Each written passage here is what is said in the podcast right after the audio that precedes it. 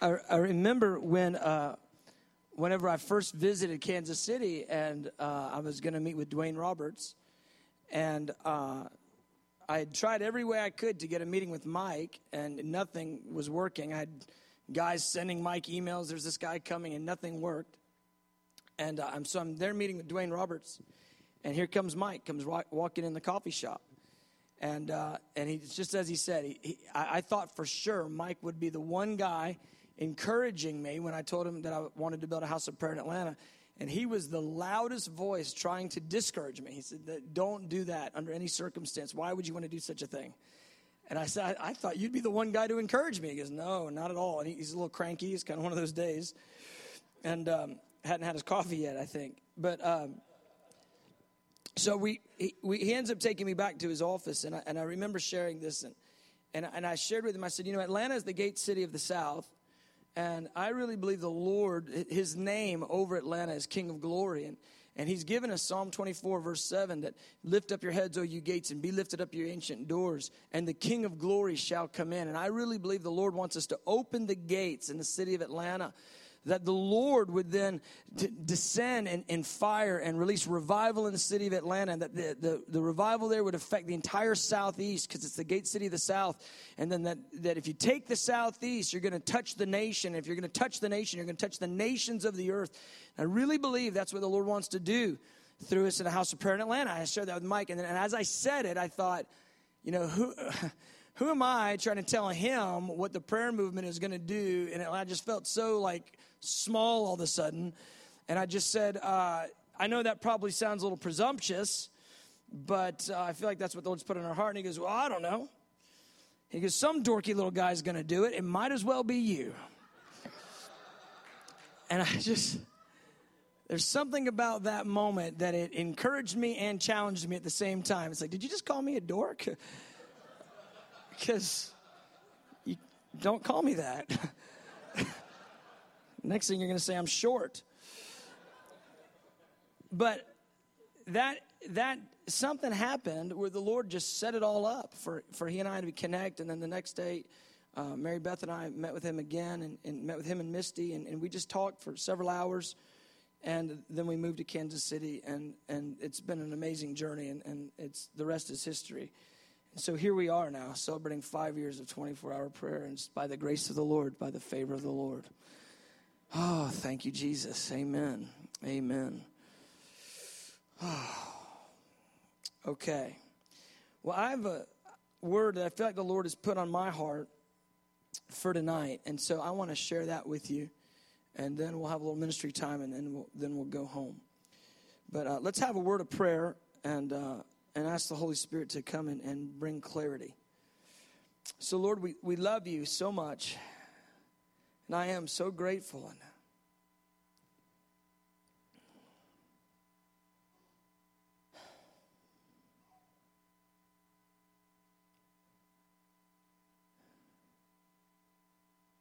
I really am speechless, Lord. I don't know what to say. I thank you. Thank you, Jesus. So, Lord, this whole week, I pray, speak to us through your word. Speak to us through Will and Lou and Alan and Dave. Speak to us with clarity. Lord, come tonight. Holy Spirit, release the spirit of revelation on us. Help me to speak as an oracle. And help us to find ourselves again, signing up again for what it is that you're doing in the earth as it relates to night and day prayer. we give you thanks. In Jesus' name, everybody said amen. Okay, let's turn over to Isaiah chapter 24. Last weekend, uh, the Lord just began to illuminate Isaiah 24 through 27 to me. And uh, it's a four chapters that I really like. It's, a, it's an interesting little segment of the book of Isaiah.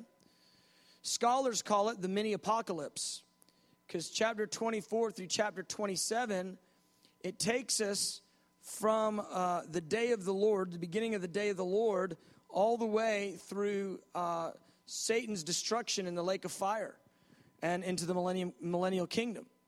And, and it's just compact. And so you get this, this feeling like Isaiah is taken into these visions of how the last three and a half years is uh, going to play out, and it's just this compact thing. He actually sees uh, the, the marriage supper of the Lamb in these three chapters, and he depicts it and explains what it's going to be like when the eternal Father actually prepares the feast uh, for the bride.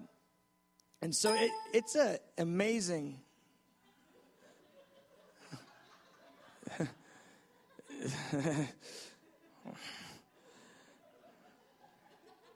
it is an amazing set of chapters that you should really take some time on sometime and just just read them over and over and over. And uh, they're, they're a unit together. Chapter 24 25 26 and 27 it's, it's a unit together. And so uh, the lord began to highlight these to me uh, last weekend. And, and i and i have just kind of stayed in them all week. And i really feel like uh, it's for tonight. Uh, to, to I just want to share just the headlines on this and allow this to, to minister to our hearts. Here's the thing you've got to understand about the house of prayer. The house of prayer, night and day prayer, is a greenhouse for forerunners. It's a greenhouse for forerunners. And what that means is this if you take a weak person, which that's all of us, you put them in the environment of continuous worship and prayer. You put the Bible in front of them.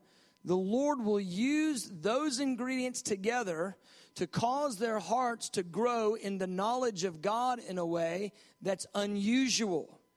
And I've seen 19 year olds, 20 year olds, brand new in the Lord, come and sit in the house of prayer, sit through some classes, and, and get the word in front of them and in a very short period of time, they have a command of the scriptures like uh, that rivals most pastors. Like, and I'm not exaggerating at all. And my experience when I first moved to Kansas City was I had been in ministry for, um, let's see, I had been in ministry full time for nine years, um, 13, including the lay time.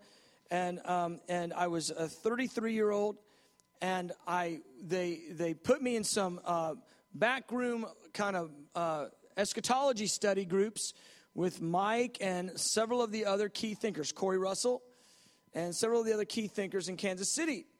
So here I am, and I'm I'm looking around the room, and these most of the folks in the room are about uh, eight to ten years younger than me, and and so I'm feeling like I probably have a little something to say.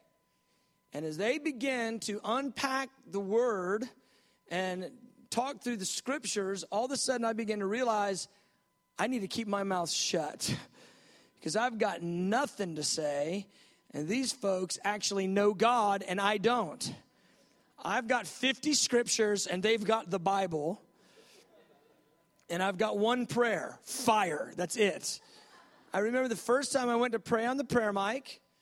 I, I I thought, man, I'm about to blow this place up. All these stoic mystics sitting there, contemplative prayer. I'm about to light this place up. I, I walked up the prayer mic. Misty's up there, chorus leading, Isaiah 64, 1 and 2.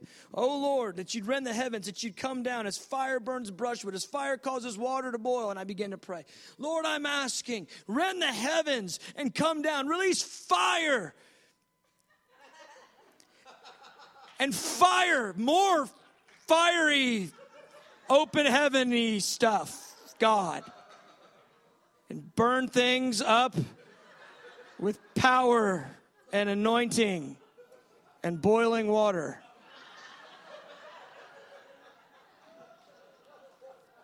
Here's a hint. When the chorus leader just begins to sing, Kingdom come, thy will be done, it means they did not get a thing you just prayed.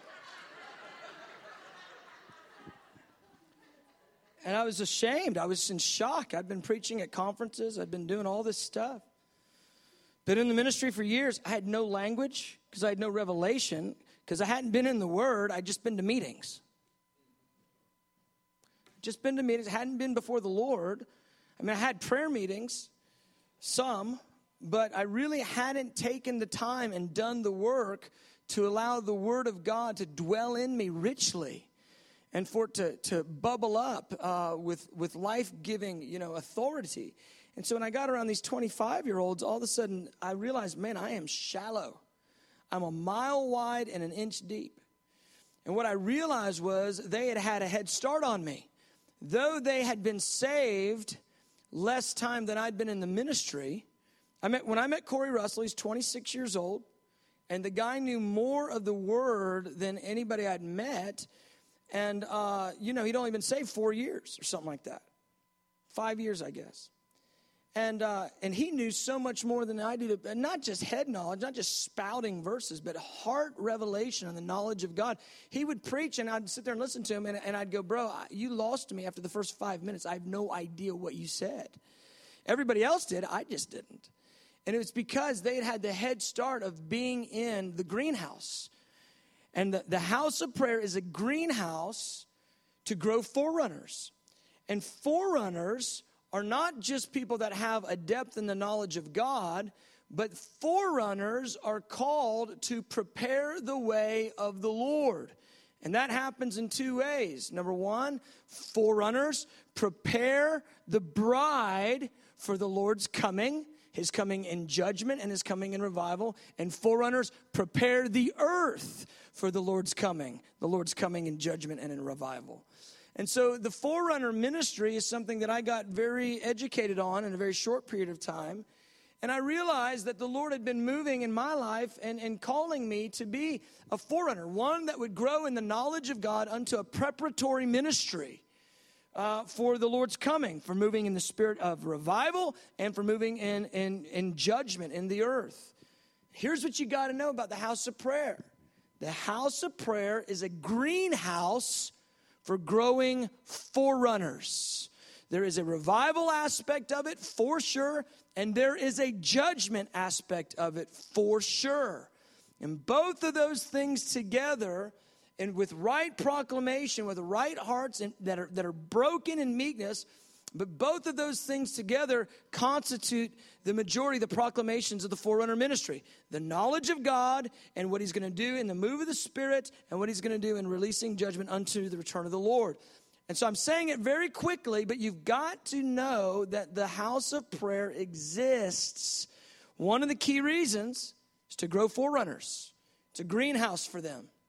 Now, if you have a desire to be around the house of prayer, it's likely God wants you to be a forerunner. Forerunner doesn't mean you're great, special, better than anybody else. It just means that He's calling you into a preparatory ministry. Just like He called John the Baptist into a preparatory ministry where He was trying to prepare the, the nation of Israel to receive Messiah. And they came to Him for a baptism of repentance so they could receive the word of the Lord. So, with that in mind, that's why in Isaiah 24, 25, 26, and 27, is an essential uh, grouping of chapters for you to get your mind around because this specifically zeroes in on the end of the age, the return of the Lord, and the age to come. Now, I want to walk you through this and I want to show you something I'd never seen before in these verses. Now, let's look at uh, verse 1 through 6. Let's just read them. This is tomorrow's headlines. I love reading prophets because they give us tomorrow's headlines today. Here he goes Isaiah, I believe he was watching it, I believe he saw this. He says, Behold, the Lord makes the earth empty and makes it waste, distorts its surface and scatters abroad its inhabitants. And it shall be as with the people, so with the priest as with the servant, so with his master. As with the maid, so with her mistress. As with the buyer, so with the seller. As with the lender, so with the borrower. As with the creditor, so with the debtor. He goes, he goes, the Lord is going to disfigure the face of the earth, and it's going to affect every single walk of life. The land shall be entirely emptied and utterly plundered. For the Lord has spoken this word. The earth mourns and fades away. The world languishes and fades, fades away. The haughty people of the earth languish. The earth is also defiled under its inhabitants because they have transgressed the laws, changed the ordinance, broken the everlasting covenant. Therefore, the curse has devoured the earth, and those who dwell in it are desolate. Therefore, the inhabitants of the earth are burned, and few men are left. Whoa. That's the Bible. And what we've got to make sure we don't do is play Bible buffet and just totally stay away from verses like this. This verse is a legitimate prophetic verse that needs to be paid attention to. The earth, I want to say this to you, has never been burned up in such a fashion that few men are left. Therefore, this prophetic word is unfulfilled and coming to a planet near you. No, really. This is a pervasive thing the Lord is going to release. It's called the Day of the Lord Judgments. He's going to release it across the nations. It's going to touch every facet of every society.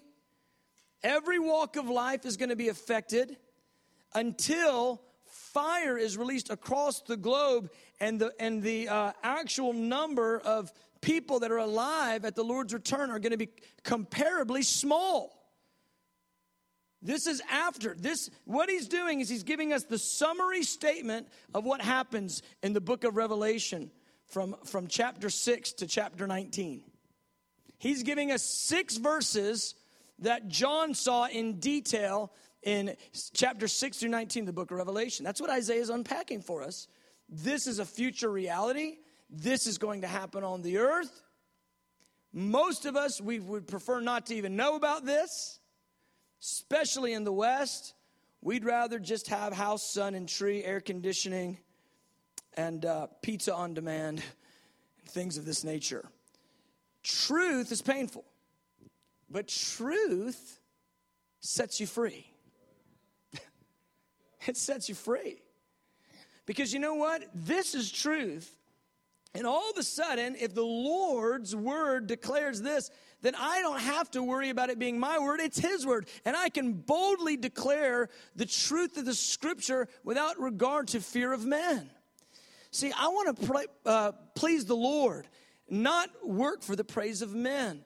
And so when I'm calling to forerunners and I'm saying, listen, there's something coming on the earth in very short order that's really, really intense that most of us, including myself, are pretty much unprepared for, when I'm calling to you, I can call to you boldly and say, We've got to get around the prophetic word and get around what the scriptures declare. And with a, with a heart to hear what the Spirit of the Lord is saying to the churches, apply our hearts to the word and allow the Holy Spirit to speak to us how we are to prepare our lives and how we are to prepare others. And in the house of prayer, that's what we are a people called to pray under the preparations for the coming of the Lord in the earth. And so this has got to be understood. The house of prayer while we are uh, uh, going to be and we are a revival center, while we are a worship center, while we are a teaching center, while we are all those different things, a training center, uh, uh, uh in some ways we'll be a sending center. The house of prayer is a greenhouse for forerunners to prepare the way of the Lord. This is what the Lord is going to do. Everybody wants Jesus to come as a revivalist. I'm telling you, Jesus is coming as the troubler of the nations. He's coming with seals and trumpets and bowls. Our Jesus, who we love, our bridegroom Jesus, who we love, is coming as a judge to avenge his defrauded bride. Really? And this is a point that we cannot, you know, sort of sweep away, sweep under the rug, or, or act like it's not real. There's a little bit of a movement right now in the, in, the, in the body of Christ to act like Jesus the judge doesn't exist, only Jesus the bridegroom, Jesus the revivalist. Jesus the bridegroom is Jesus the king, who is the revivalist, who is Jesus the judge. He's the same guy. He's the one that you said yes to and gave your life to. And he's coming, and he's coming with a fiery vengeance to devour the adversaries, the scripture says. Forerunners go ahead and embrace this point and partner with him in his activity in the earth. Now, here's what's going to happen Isaiah 24 lays it out. He says the reason why the Lord is going to do this and, and why that the earth is going to be devoured, well, it's because they've transgressed. Because of the sin of the people, they've polluted the earth. The pollution of sin, you've got to hear me. The pollution of sin that continues to grow and grow and grow in the earth, it must be dealt with. It must be dealt with. The Lord is not going to let things like the injustice of slaughtering 50 million babies in the womb over the last 35 years in our nation, He's not going to just let that injustice just go. He's going to demand a recompense. And because mankind won't repent and take the blood of Christ as the recompense, he's going to require it at their own hand.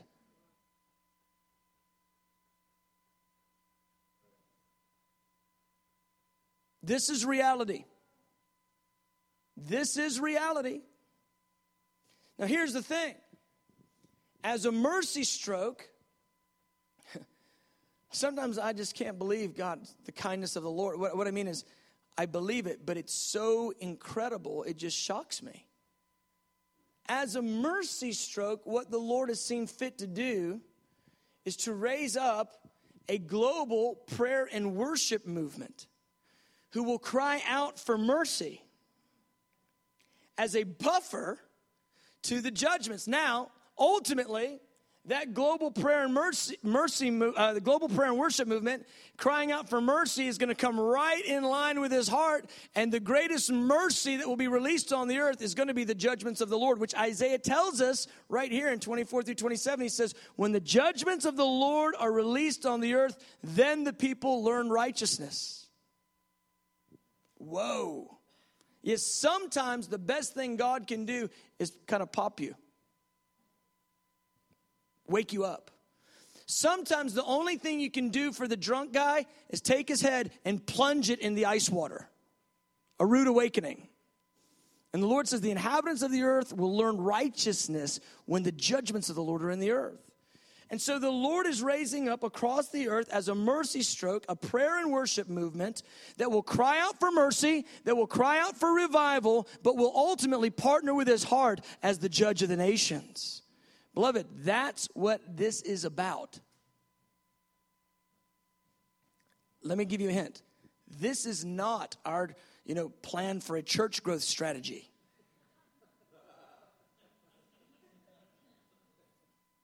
I don't care about church growth strategies.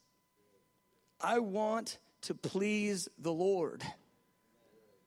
I don't really care about the praise of men. I want to please the Lord. I've got a job review coming. It's called the Judgment Seat of Christ. Not one of you will stand there and give me your assessment of my life. And no one, no human will stand over your life and give an assessment either. Only the Lord Jesus. So, how crazy as it seems, all I cared about before uh, before I, you know the Lord began to, to, do crazy prophetic things with me and, and pull me into the prayer movement, all I cared about was revival. And basically, I thought if anybody preached judgment, they were just off. Then I decided to read my Bible, and I found out, wow, there is so much prophecy here that's unfulfilled, that's yet to come to pass, that the Lord would have to, he'd have to rip pages out of the scripture if, you know, and throw away. There's so many verses that declare that the Lord is going to release judgment across the nations. In fact, when Jesus comes, Haggai 2, we love the verse, he's going to shake everything that can be shaken. People love that verse. Nice little chorus. It's kind of kind of catchy if you sing it right. We love that. He's going to shake everything that can be shaken. And then it goes on and goes, and he's going to overthrow the thrones of all nations. We don't really sing that part of the verse. The same Jesus. So he raises up a prayer movement as a mercy stroke to cry out for revival. And what he's put in there is there's a massive harvest coming, a Gentile harvest. There's going to be a global prayer movement that's going to see a Gentile harvest birthed into the kingdom unto all Israel getting saved. And that will be uh, in the midst of massive judgment events hitting the planet. They all work together, the ingredients all come together. And when you read Isaiah 24 through 27, you go, oh my gosh, he's seeing all of it. He's seeing the prayer movement. He's seeing the, the move of the Spirit. He's seeing the judgment events. He's seeing the return of the Lord. He actually sees Satan get thrown into, into the lake of fire. And 27, Leviathan, the twisting thir- serpent who gets punished by the Lord. He sees all of it and he puts it in one nice little package. Well, what I want to draw your attention to is verse 14. We get it. There is judgment coming. I want you to get that point clear. Now, look at this, though. Look at verse 14. Isaiah gets a change of scenery. They shall lift up their voice, they shall sing for the majesty of the Lord. They shall cry aloud. In the, in the New King James, it says, from the sea. But the New American Standard and the NIV say, from the west. From the west. And I studied that word. I went and looked it up, and, and it's from the west. Therefore, it should be from the west. The, even the commentators, they agree, from the west. Therefore, now, now look at it. They shall lift up their voice, they shall sing, for the majesty of the Lord, they shall cry aloud from the west.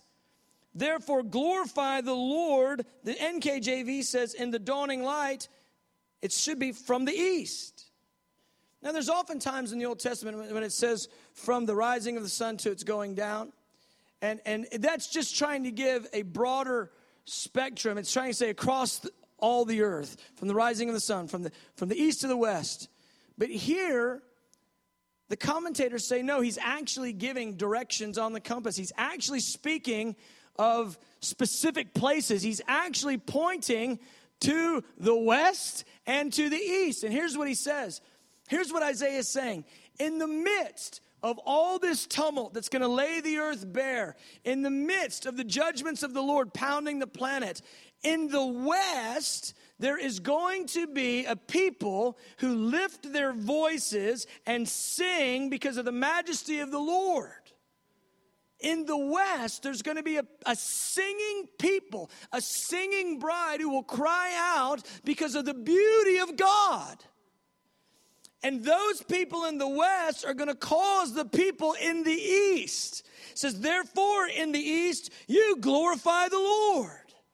In other words, he's laying it out this way that in the West, there seems to be a prayer movement, a singing prayer movement that's going to cause the people in the East to turn to the Lord and glorify the Lord. Now, what's an interesting point about this is this it goes on.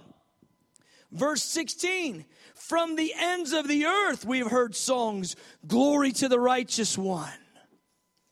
And so he's giving us the third tier of it. There's a singing, praying movement happening in the West. There is a response of glorifying the Lord in the East unto this, that across the globe, there's a new song being sang, and it's glory to the righteous one across the nations of the earth.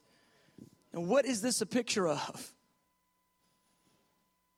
It's the same picture that Isaiah gives us in chapter 62 it's the same picture that Malachi gives us in chapter 1. There is a Gentile prayer movement with singing. It's what Isaiah gives us in chapter 42. There is a singing prayer movement in the West. Now, what's interesting, I, I went over to the map. I said, okay, me, let me just do this right. Jerusalem. I'm going to go west. That's left. I went due west you hit Tunisia, you hit Morocco, hit Libya, and then you're in the Atlantic Ocean. Do you know what happens if you keep going due west? You hit Georgia. No, really, you hit the state of Georgia. We're on the exact same latitude. Is that right? Latitude. Yeah, latitude as Jerusalem. Now I know. I was just, I was going to work, you know, if it was just sort of west, northwest, I'd have been fine. Southwest, it'd be great. It is due west. The brothers in Macon, they got something to shout about. They don't even know it yet.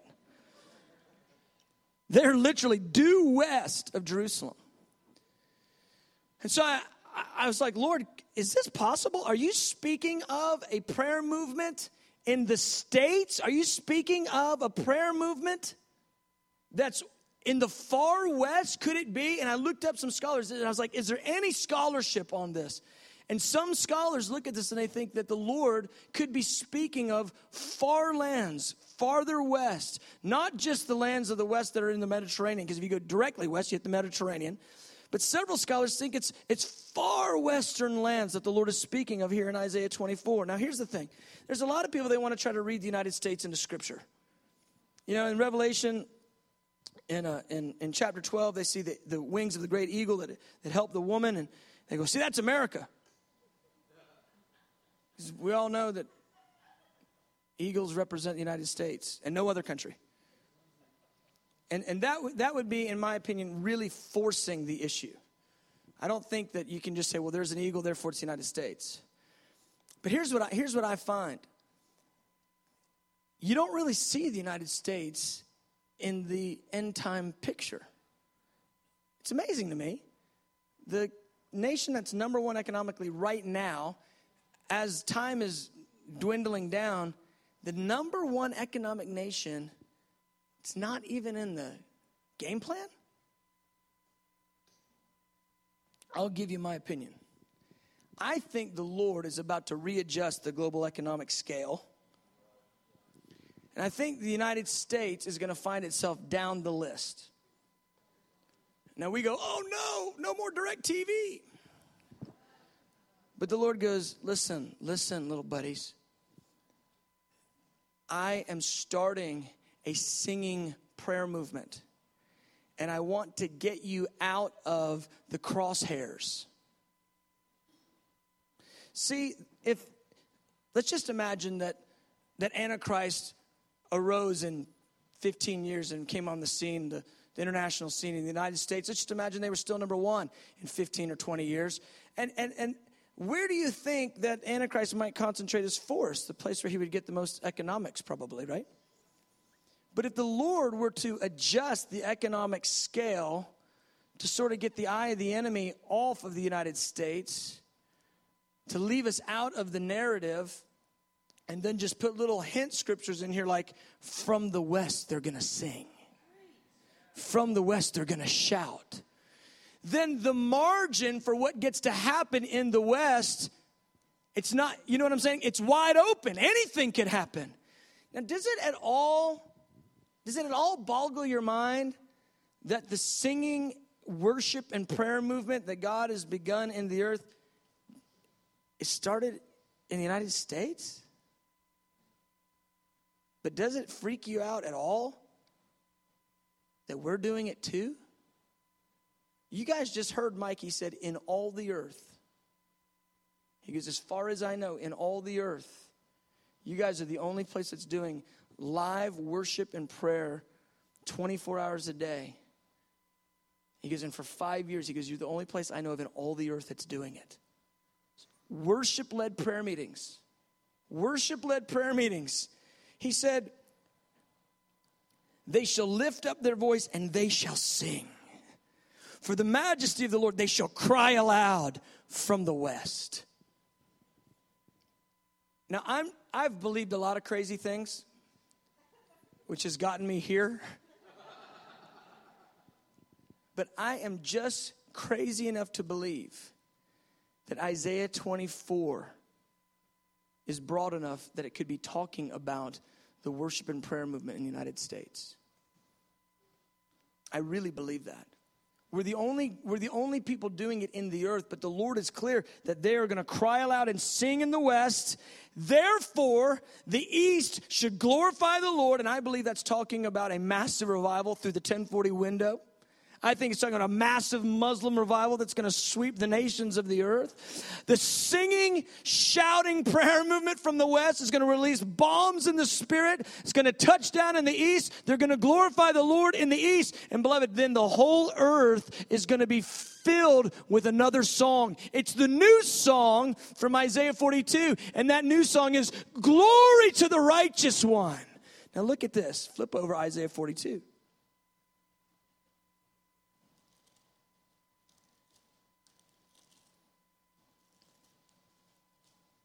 I was sharing today that the Lord got me into this because of a vision for revival. And I want revival in this city like nobody's business.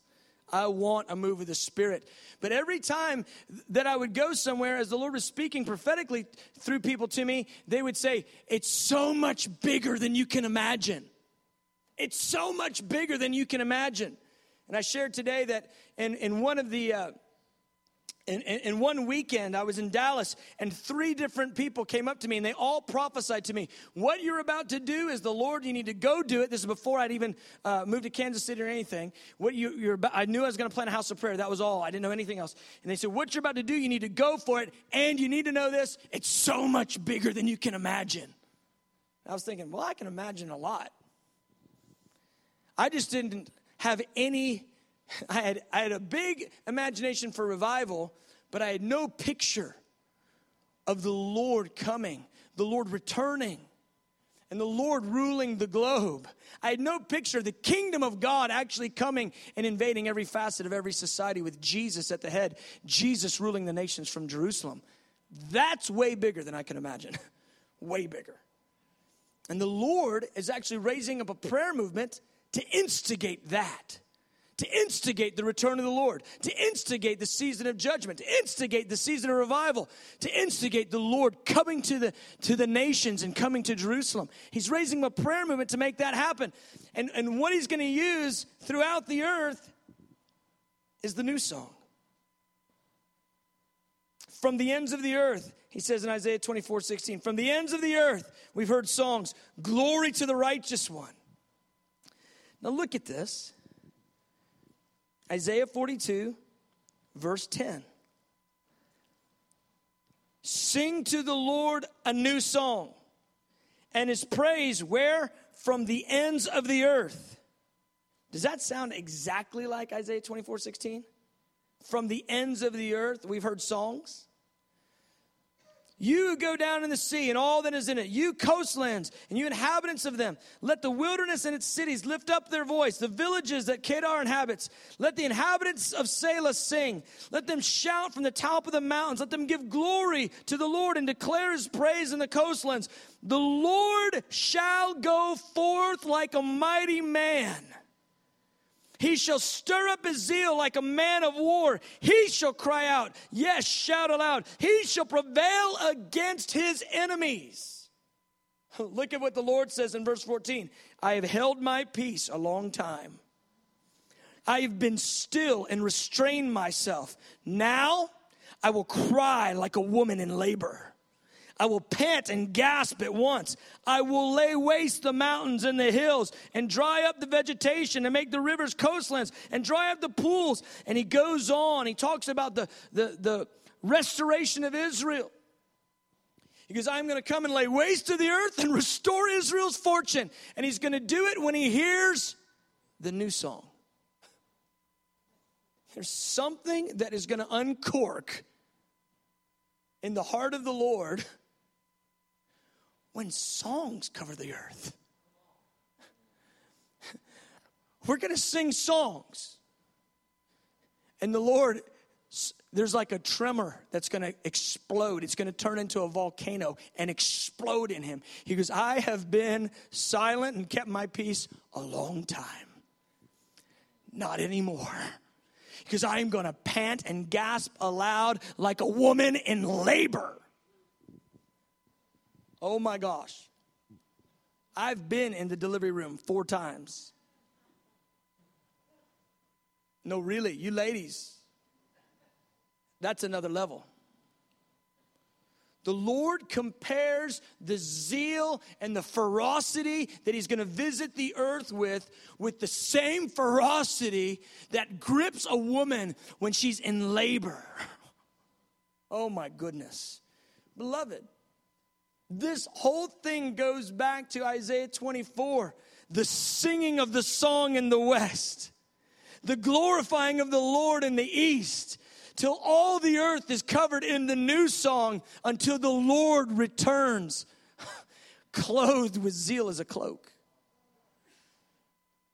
And I go, okay, these things, here's how I do the math. I go, man, these things are too big. These things are too big. And the little voice of practicality begins to speak to me. You know, just be practical, Billy. Tell them, tell them three things that are going to help them to get through the week. Be practical. Don't talk about end time judgments. Don't talk about greenhouses for forerunners preparing the way. Don't talk about the Lord panting and gasping like a woman in labor. Help them just to balance their checkbook.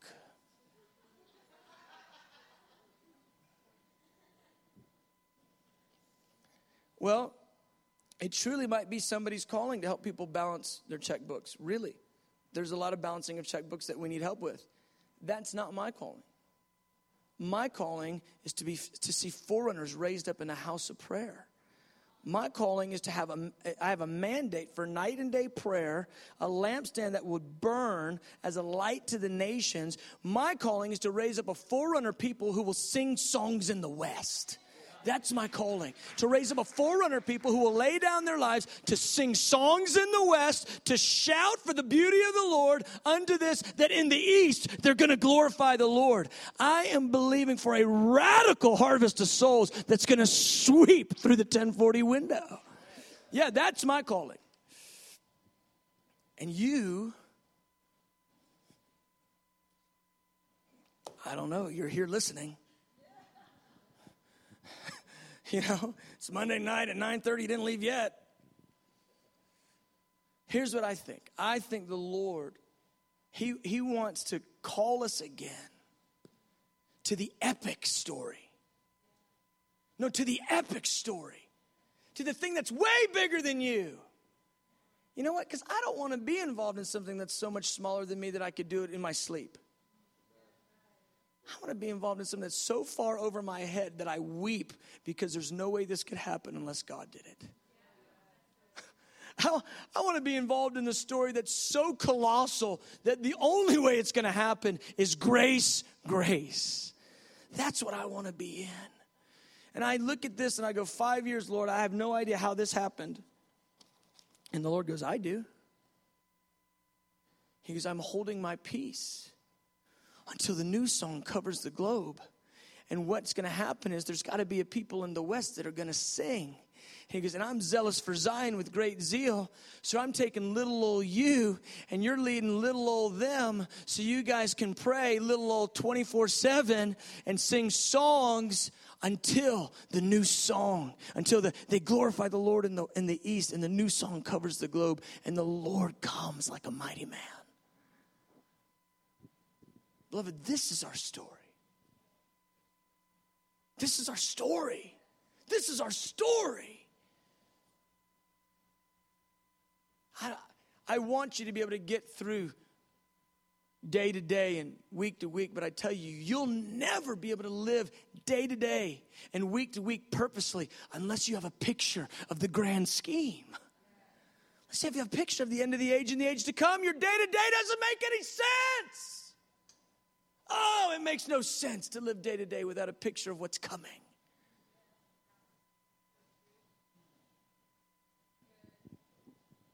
Oh man, I want to shout it. I want to sing songs of his beauty. Oh Lord, I, I want to glorify you in the, in the West.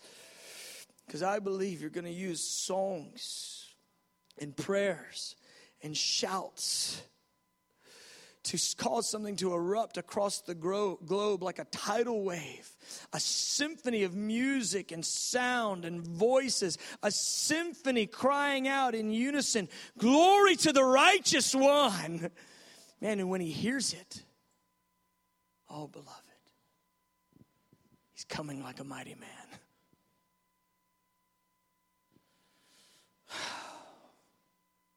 See yourself in the grand scheme. See yourself in the epic story. You were made for the epic story. You're going to marry deity. Think about it. It doesn't get any crazier than that. You're going to marry deity. See yourself in the epic story. We're all part of it. And the Lord is releasing it here. He's releasing the song, He's releasing the shout, He's releasing the prayer in the West. I believe that's our portion. Amen. Let's stand.